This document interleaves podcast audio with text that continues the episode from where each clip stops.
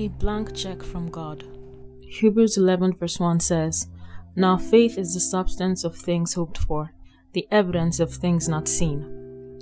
Imagine that someone, a very rich person that you know, gives you a signed check and says, Fill in any amount you want. God gave Solomon a blank check by asking him, What do you want? Solomon asked for wisdom and understanding. 1 Kings chapter 3 verses 8 to 9. God didn't send an angel from heaven to make Solomon wise. All he said was, Solomon, you have it. The moment God spoke those words, Solomon became what God said. It's such a blessing to hear God and to receive His word. His word to you at any time in your life regarding any situation is all you need.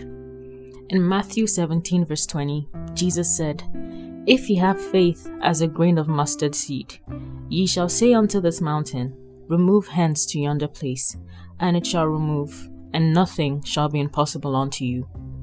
He just told you nothing shall be impossible unto you. That's a blank check from God waiting to be cashed. All you have to do is fill in the blanks. The check has already been signed. So, when was it signed? It was signed when the Holy Ghost came into your heart to live in you. The Bible says, according to Ephesians chapter 1 verse 13, the message translation, it's in Christ that you, once you heard the truth and believed it, this message of your salvation, found yourselves home free, signed, sealed, and delivered by the Holy Spirit. So, it's been signed. It's time for you to fill it out. But how? It's with your mouth. The Bible says in Psalm 45, verse 1 My tongue is the pen of a ready writer. You fill in the blanks by speaking. As you declare words of faith in agreement with God, you're writing in the Spirit. You're composing a good matter. Hallelujah. If life has been somewhat difficult and you found yourself struggling, it's because you haven't filled in the blanks. The check has been signed, meaning that you've been authorized. Don't wait anymore. Start talking and watch your life go from glory to glory. Say this confession after me. I accept my new reality and identity in Christ. I'm whom God says I am holy, unblameable, and unreprovable in His sight.